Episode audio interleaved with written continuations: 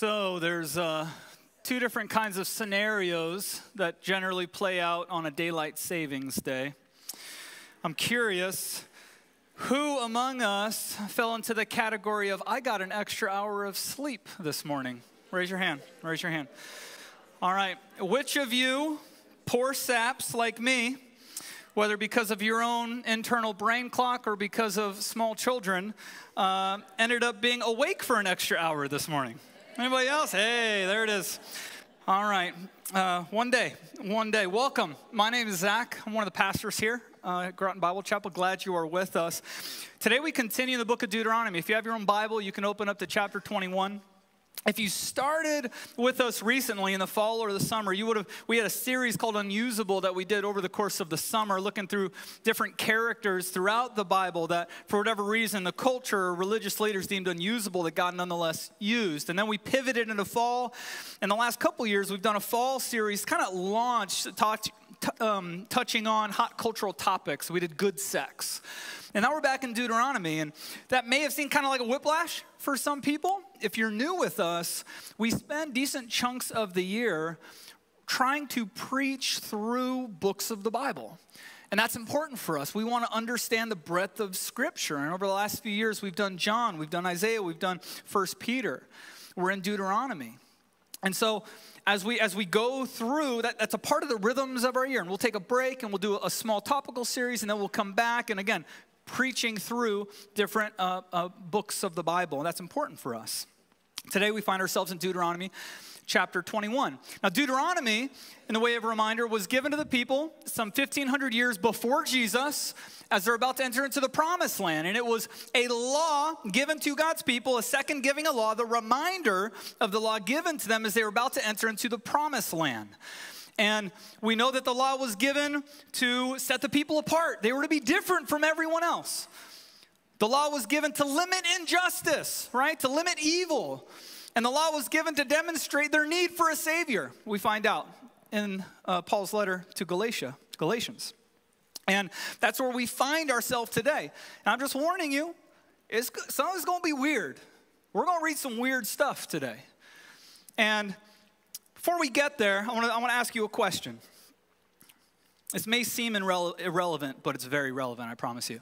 How would you, if you needed to describe your need for an umbrella to a fish that had never seen the surface, how would you do it? Think about that. Why would that be a hard or weird thing to do? Well, it would be weird because water isn't something the fish knows apart from their existence. It is a part of everything that they do. It surrounds them, it informs everything they do, it undergirds everything. It just is. And this idea of separating themselves from it is just foreign or strange. And before we get into Deuteronomy and some of, the, some of these difficult passages, I want to point out that for many of us, in the same way that the fish, it's hard to see themselves apart from water, for many of us, it's hard to see ourselves apart from individualism in our culture. And I point this out because a lot of our struggles with Deuteronomy and parts of the Old Testament, and this all makes sense, I promise you, has to do with the fact that we don't look through the same lens as the people of Scripture. We don't see things in the same way. In fact, we don't see things in the way most people around the world see them. If you grew up in America, you see things in hyper individualistic terms, not in collective terms. And so I have, I have four, four quotes just to kind of explain this to us. Tocqueville writes this, explaining individualism in America. He says, It is a calm and considered feeling which disposes each citizen to isolate himself from the mass of his fellows he gladly leaves greater society to look out after itself. Such folk owe no man anything and hardly expect anything from anybody. They form the habit of thinking of themselves in isolation and imagine their whole destinies in their hands. I can do my own thing. That's individualism. Not saying it's bad, I'm just saying it's individualism. Robert Bellah, sociologist at Berkeley, Expressive individualism holds that each person has a unique core of feeling and intuition that should unfold or be expressed if individuality is to be realized. This idea that I can express myself and I'm unique, that's individualism. Most of the world and most of history, that wouldn't make sense to them. But for us, it's important. It's individualism. With it come this idea of authenticity. Charles Taylor, philosopher, writes that the culture of authenticity is one where each one of us has our own way of realizing our humanity. It's important to find and live out one's own, as opposed to surrendering to conformity with a model imposed on us from the outside by society, previous generation, religion, political authority. Half the movies Disney puts out the last decade or so is right as a young person rebelling against the conformity of their family. That's bad. Why? Individualism. It's our culture. At the end of the 20th century, roughly 70% of the world would not identify as an individualist. Just 30%, including us. And what's so interesting about that is that the rest of the people would identify as collectivist. And I point this out because just as the fish couldn't see the water, as we approach scripture, we miss this bias in ourselves. Last quote. This is from a, a, wonderful book called Misreading Scripture Through Individualist Eyes. It kind of brings a lot of this research together and points it out to Scripture. Individualist societies tend to think of community as being the sum of the individuals. We bring out individual identities, characteristics, values, and talents, and the sum of this become our community. Individuals gather to make community. In collectivist societies, however, and get this, this is most of the world today, most of the world in history, and nearly everyone in Scripture, okay? So this is everyone else other than us. In collectivist societies, the individual is the sum of the community. The community identity, characteristics, values, and talents form the identity to those who all belong to that community. Collectives are defined by the things they share with others shared blood, interests, history, land, and loyalty. They define their core identity as being part of a group in distinction to other groups. They seek to make personal decisions in the interest of their group. They value interdependence, social harmony, and group welfare. Why do I say all this? Because in our culture, we, what I do reflects who I am. And one of the hard things, as you read in Deuteronomy and you see these harsh punishments for things that challenge the social order and social harmony, is because for the people of Deuteronomy, what I do reflects who we are. That's different. It doesn't reflect who I am, it reflects who we are. That's a collectivist society. Now, individualism isn't bad. One of the notable things we've gained from it is this idea of a personal relationship with Jesus. That concept wouldn't make sense to most of church history, but we embrace it, and it's good because Jesus would leave the 99 to find the one. He'd leave the mass to find the individual, and that's beautiful. But I say this because as we come across punishments, per- prescriptions that seem uncivil or even barbaric, I caution us against the kind of cultural arrogance that we might tend to bring to the text. That these laws or their punishments have important theological implications because God is after holiness, but they have profound social implications for a people whose collectivist culture is more the norm historically and even globally than our own. I give thanks for the benefits of our culture, but as we go through and come across weird things, we should do so as observant learners and not as people with their noses raised. Yes, church? Let's do it. So, as we get into the text, I have three goals today. One, I want to point out some things and the way that we interpret the text, and hopefully give some tools today to equip us to better study the Bible for ourselves moving forward. Two, offer some historical backdrop for some of the odd things we're going to come across. And then three, draw out, as we've done myself and Gary before, principles that translate into the New Testament as God doesn't change, and we can think about in our own lives today. Point number one God loves the lowly. God has a heart for the marginalized. God cares for the easily discarded. Deuteronomy 21 is where we find ourselves. When you go to war, again, he's talking to the people of Israel before they go into the promised land about what life is to look like once they're there. When you go to war against your enemies and the Lord your God hands them over to you, and you take some of them prisoner. And if you see a beautiful woman among the captives, desire her and want to take her as your wife, you are to bring her into your house. She is to shave her head, trim her nails, remove the clothes she was wearing when she was taken prisoner, live in your house, and mourn her father and mother a full month. It's already getting strange some of you guys.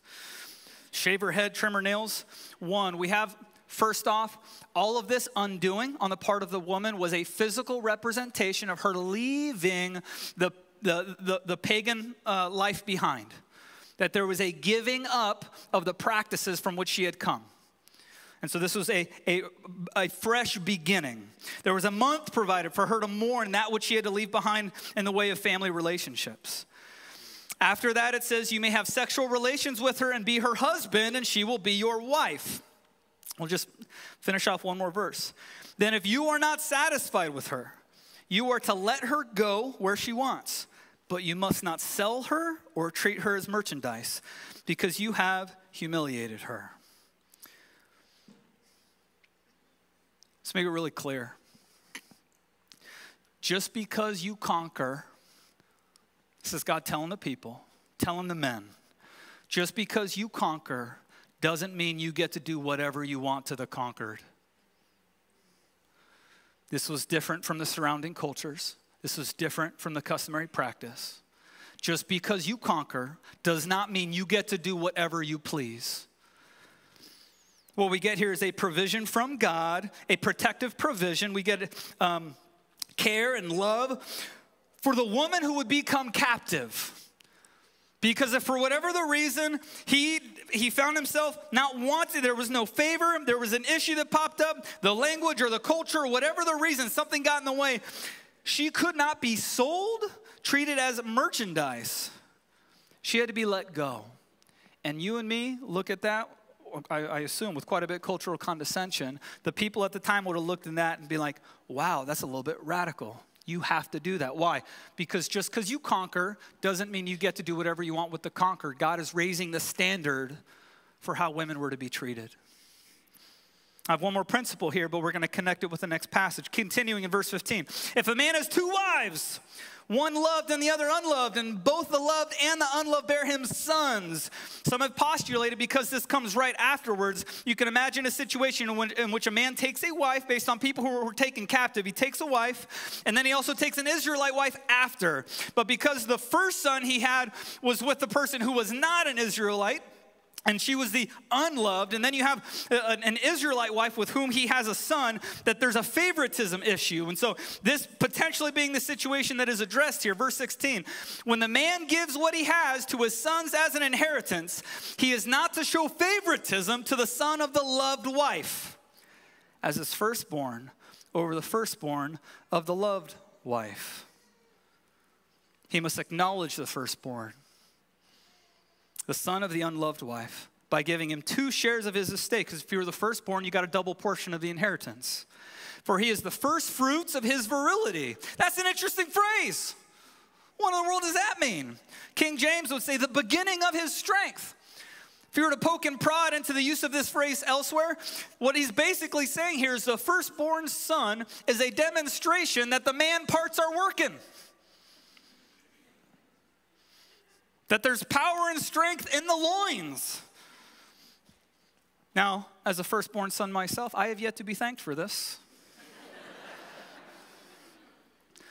but how interesting, especially in a culture when having children was so prized that the firstborn, because being the first fruits of a father's virility, gets a double portion as his reward. And he says he has the rights of the firstborn. God looking out both for the unloved wife as well as the son of the unloved wife. God loves the lowly. He has a heart for the marginalized. He cares for the easily discarded. Now, there's, there's an interpretive principle here that I want to point out to you because I know people have really wrestled with this in their study of the word. And that's this you look at verse 15, it says, If a man has two wives, and you look at that and you think to yourself, does this mean that God is affirming polygamy? He says, if you have two wives, one love and the other is, that, is God affirming polygamy here? And this is an example, and you will see it elsewhere. And this is an important thing as you look at Scripture, because we even get it affirmed in the New Testament. We'll get there. We will see that God will regulate the things he does not endorse or affirm. You will see behavior, culturally embedded behavior, that is regulated in order to limit evil and limit injustice, even though they are practices that God does not endorse or affirm. And probably most explicit was Jesus makes this very clear in Matthew 19.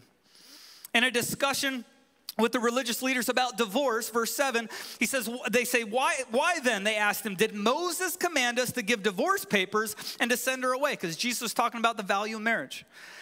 He told them, Jesus, Moses permitted you to divorce your wives because of the hardness of your hearts, but it was not like that from the beginning. I tell you, whoever divorces his wife, except for sexual immorality, marries another, commits adultery. What's Jesus saying? God regulated divorce. He regulated divorce even though it opposed his original design.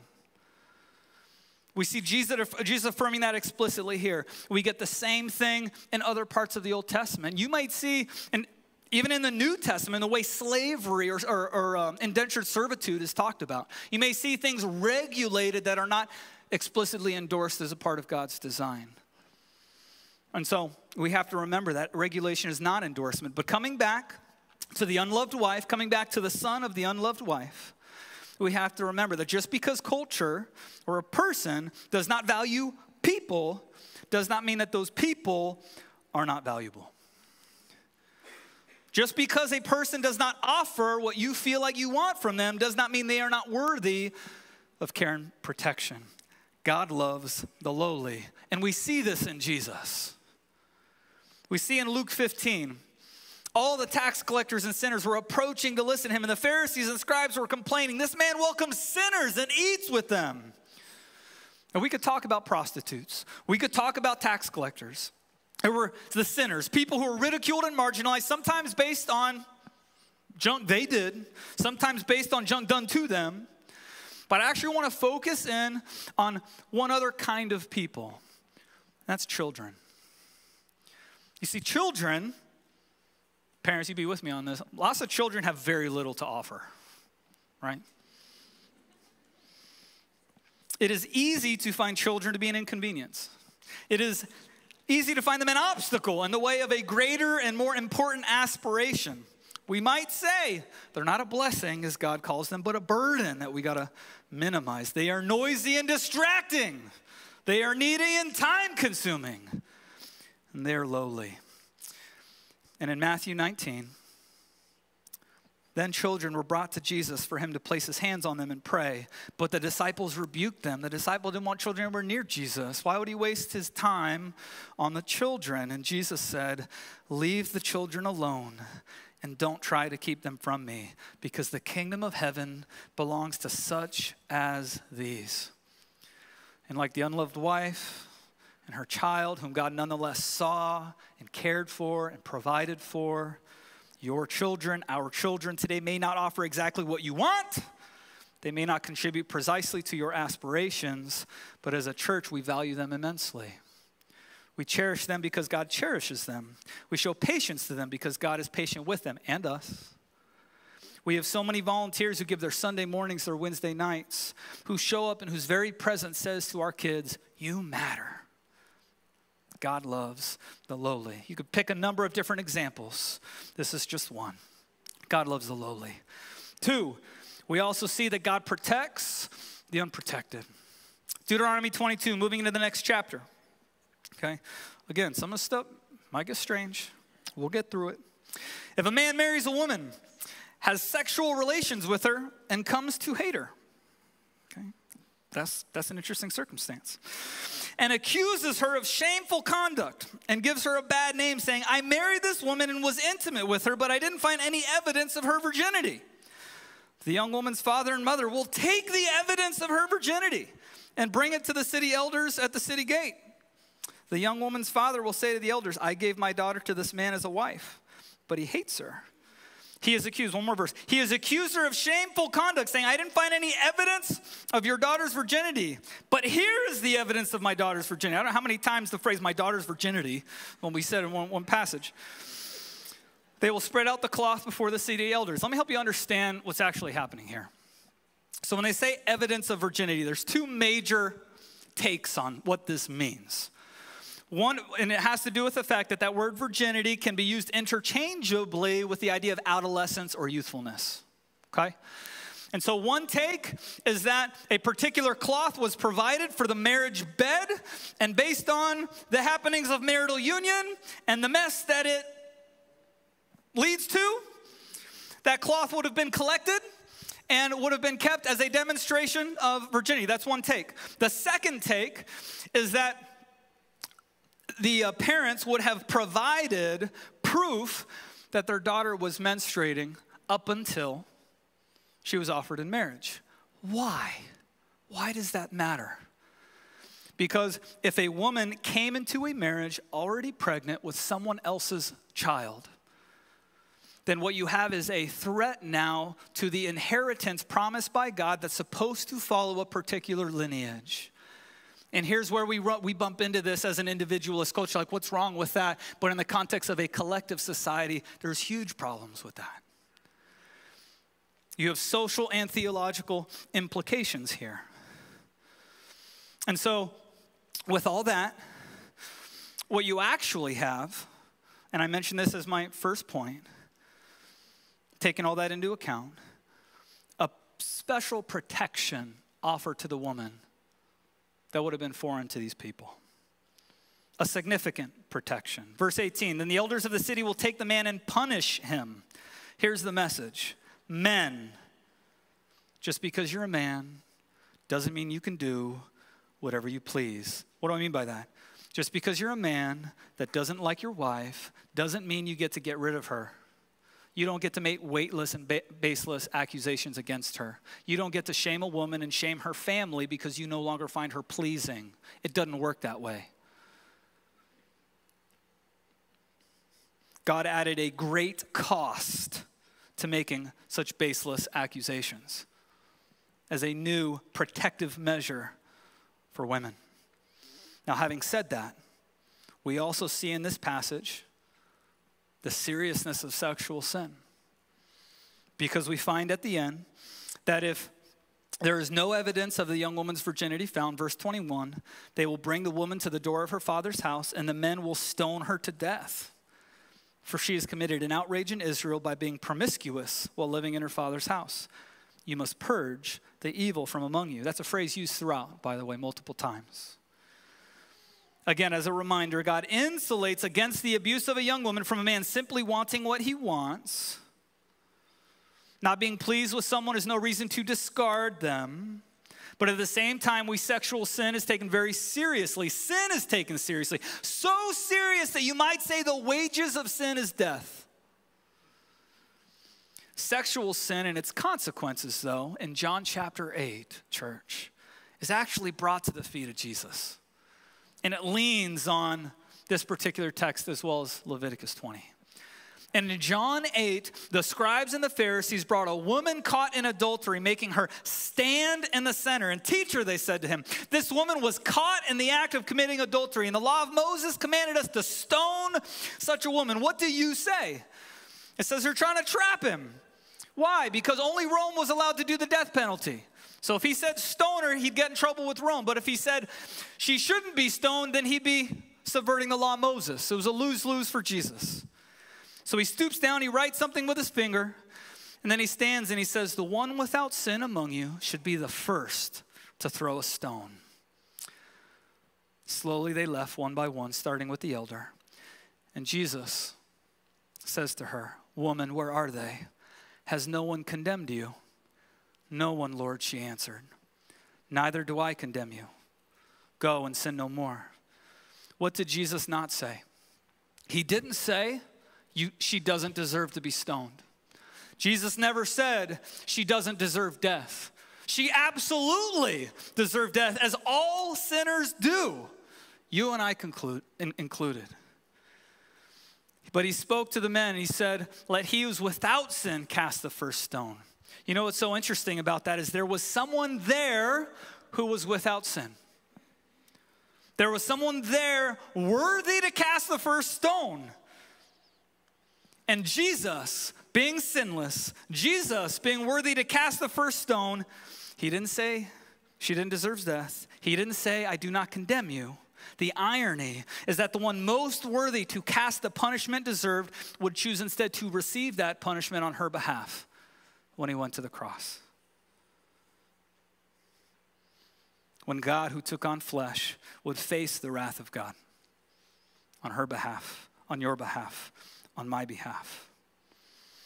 And that last phrase, when he says, Go and sin no more. How similar, how interestingly similar to the very last phrase in Deuteronomy you must purge the evil from among you. That the ends is the same. Purge the evil, sin no more. Purge the sin, get rid of the sin, do not continue sinning. That the goal in both cases is ultimately holiness.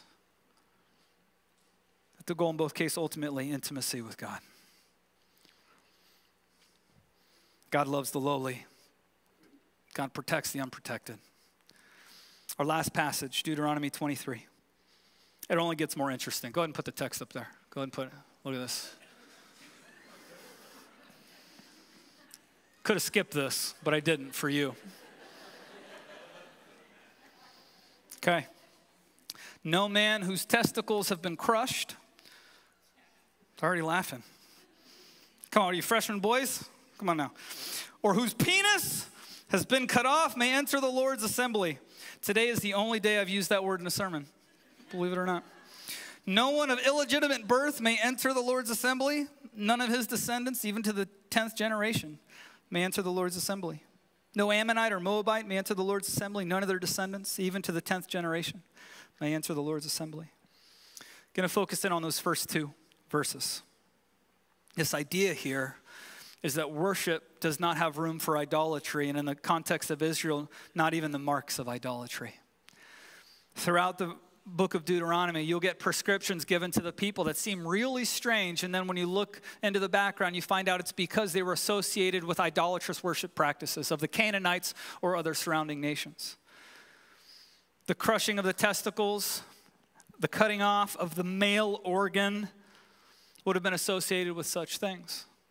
And thus, those people were not to taint the assembly of the Lord with the markings of such idolatry. No one of illegitimate birth may enter the Lord's assembly.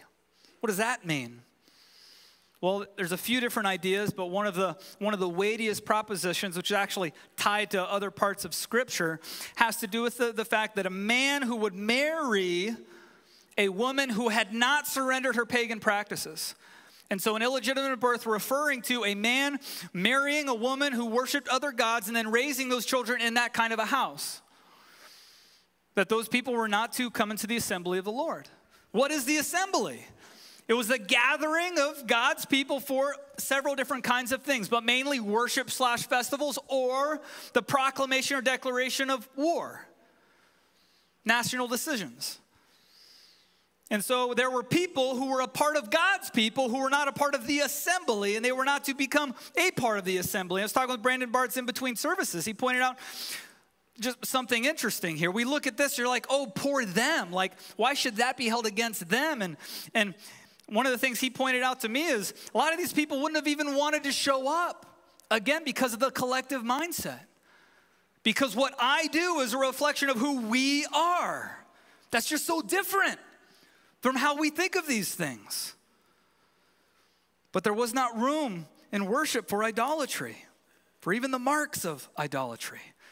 P.E. Brown says there's no place in the assembly of the people of the Lord for those involved in idolatrous rituals. There's just no room.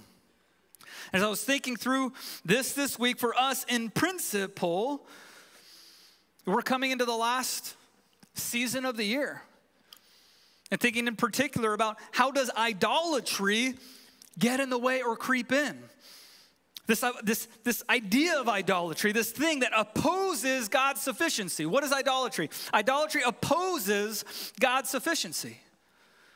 Whether it's looking to other gods, looking to a bank account, looking to an image, looking to a family, things that compete with God's sufficiency in your life, ultimate sufficiency in your life. Idolatry rebels against God's sufficiency in your life. And for them, it played out in a number of different ways. For us, I found one example in the New Testament that I want to end with today. And that's in Paul's letter to Colossae 3 5. He says, Therefore, put to death, he lists a bunch of things sexual morality, impurity, lust, evil, desire, and greed. And that word greed in particular, he says, which is idolatry. Some of your Bibles say covetousness or avarice. Luke 12, Jesus says, Watch out and be on guard against the same word, all greed, because one's life is not in the abundance of his possessions. What does that word greed or covetousness, or what does that Greek word mean? You look up a number of Greek lexicons, you'll come up with these kinds of definitions. It is the striving for material possession, it is the immoderate desire for more, it is a lack of satisfaction with what God has provided you, which in our world sounds kind of relevant. Now, we are entering into what is for many the six most consumeristic weeks of the year. What begins before Black Friday and finds its consummation in Christmas is for many the most covetous season of our existence. In a season that should be grounded in gratitude and generosity, we find ourselves tempted and overwhelmingly so by the constant need for more or discontent driven by comparison. Now, maybe not for you, but perhaps you need to get your kids more, and that's the result of discontent driven by comparing them to their peers. Now, I love giving gifts. I'm a parent, I got four little ones. Few things in this world rival the joy I feel when my child gets to open up something I know they've been looking forward to. I know that they need. Like giving a gift, there, there's few things that rival the kind of joy that you get with being generous. There's something deeply in tune with the rhythms of the gospel when it comes to being generous. But sometimes the lines between generosity and covetousness actually get a little blurry. I'm not saying this to condemn, but to caution. So, hear this. If you find yourself as a member of the wealthiest people in history, unsatisfied and longing for the luxuries of the people around you or the influencers you follow, you may have an idolatry issue.